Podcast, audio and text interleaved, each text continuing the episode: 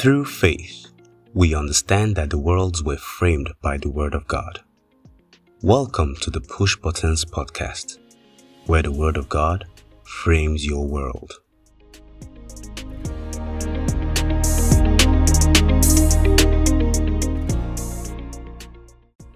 Today's Push Buttons is written by Pastor Dami Oguntunde. Lovebirds. Disclaimer this piece has nothing to do with what you think it's about. Pastor E.A. Adeboye once narrated the story of a rich man whose nephew came to for financial assistance. The young man had asked for a little amount. The rich man said he didn't have. Then the young man reduced his ask, and the rich man said he didn't have still. The young man knew his rich uncle had way more than he was asking and couldn't understand why the uncle said he didn't have. Out of sheer frustration and sarcasm, the young man asked for a lot more than he even needed, and for the first time, the rich uncle smiled and said, Now you're talking. The rich uncle was so rich he considered a request below a certain level too small for his attention. He wouldn't even dignify the request with a conversation. Like this uncle, God can tell the depth of revelation we have of Him by the sheer quality, size, and magnitude of our requests. The quality of demands we make of God is a direct function of how much we think of Him. Sometimes we don't mean to, but we unwittingly belittle God by the quality of our requests. It's one of those things that stirs God up when we ask Him for favors that are consistent with His ability to bless. In fact, in one instance, we observe God providing a profile for the kind of things we could ask from Him. Psalms 2, verse 8. Ask of me, and I shall give thee the heathen for thine inheritance, and the uttermost parts of the earth for thy possession. God was practically saying that if we ask the ends of the earth for our possession, He will not withhold it. That's really incredible. The bigger question, however, is this What will make a man ask God for the ends of the earth? What does one man want to use the ends of the earth for? Man can only occupy so much space per time. Why does he need the ends of the earth? Well, except he has a vision of being a blessing to every family on earth, according to the Abrahamic order. Then God can expand his possessions to that extent due to the largeness of such a heart. This was the secret to the supernatural wisdom, honor, and riches that Solomon possessed. God did not restrain his blessing upon Solomon because it was induced by his love for the people. The quality of request in heaven is measured by the love component inherent in it. Heaven does prioritize requests based on how many lives are tied to its answers. When there is love in our hearts, our request might sound outlandish to a selfish mind who needs not more than what he can eat and be clothed with. It is not selfishness to ask God for big and massive things.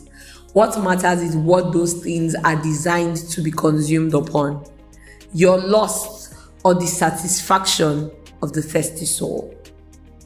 Apostle James says, This is why people ask and don't receive. James 4 2 to 3. Ye lost and have not, ye kill and desire to have and cannot obtain. Ye fight and war, yet ye have not, because ye ask not. Ye ask and receive not, because ye ask amiss, that ye may consume it upon your lusts. The God that is willing to give you the ends of the earth as a possession should you ask the right way, is not reluctant to give you that little thing you've been asking for.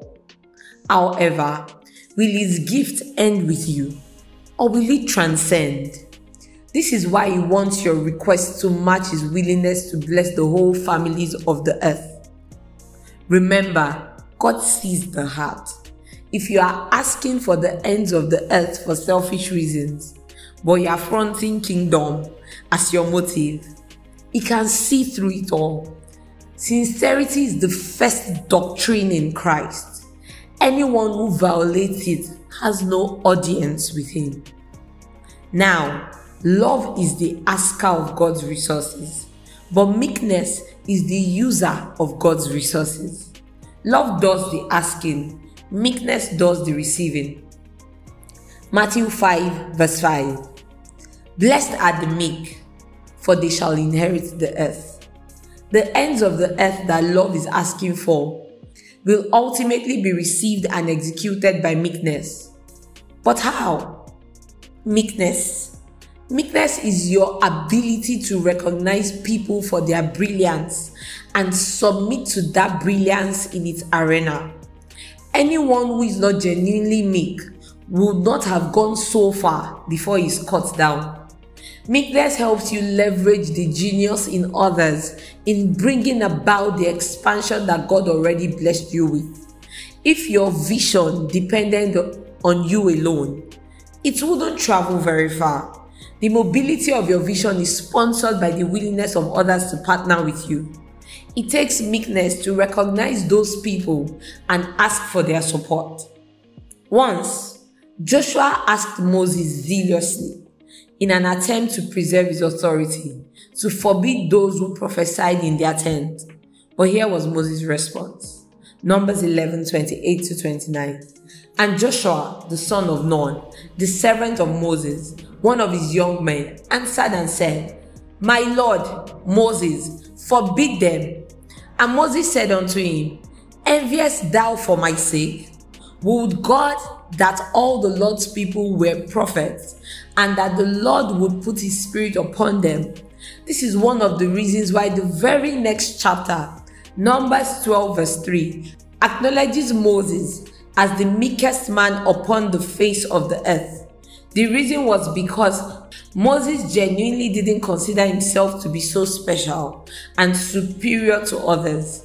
He knew God could use just about anyone to achieve his objectives. This attitude right here is meekness. With meekness, the Bible teaches that the possession of the ends of the earth is an attainable possibility. The whole earth cannot be possessed by people who believe they can get everything done by themselves. Is Jesus not the one who still rules in the affairs of men? But how did he get his gospel to the ends of the earth?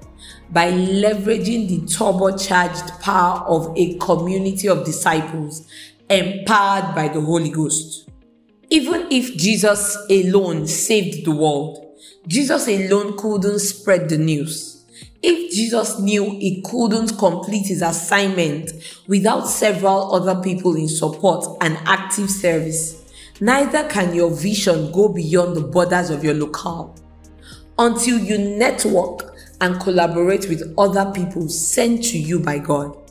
That will mean recognizing each person's gift and deploying them at their respective posts.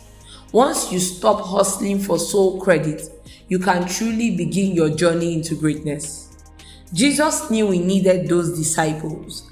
Abraham knew he needed his servants in order to win the battle. Naaman knew his help could come from anywhere, including his wife's teenage maid. Samson, in his last moments, needed the guidance of a little boy to fulfill his ultimate destiny of destroying the Philistines. No one who ever inherited the earth did it solo. How many other people apart from yourself can you credit for how far you have come in life? Do you see the good that others bring to the table?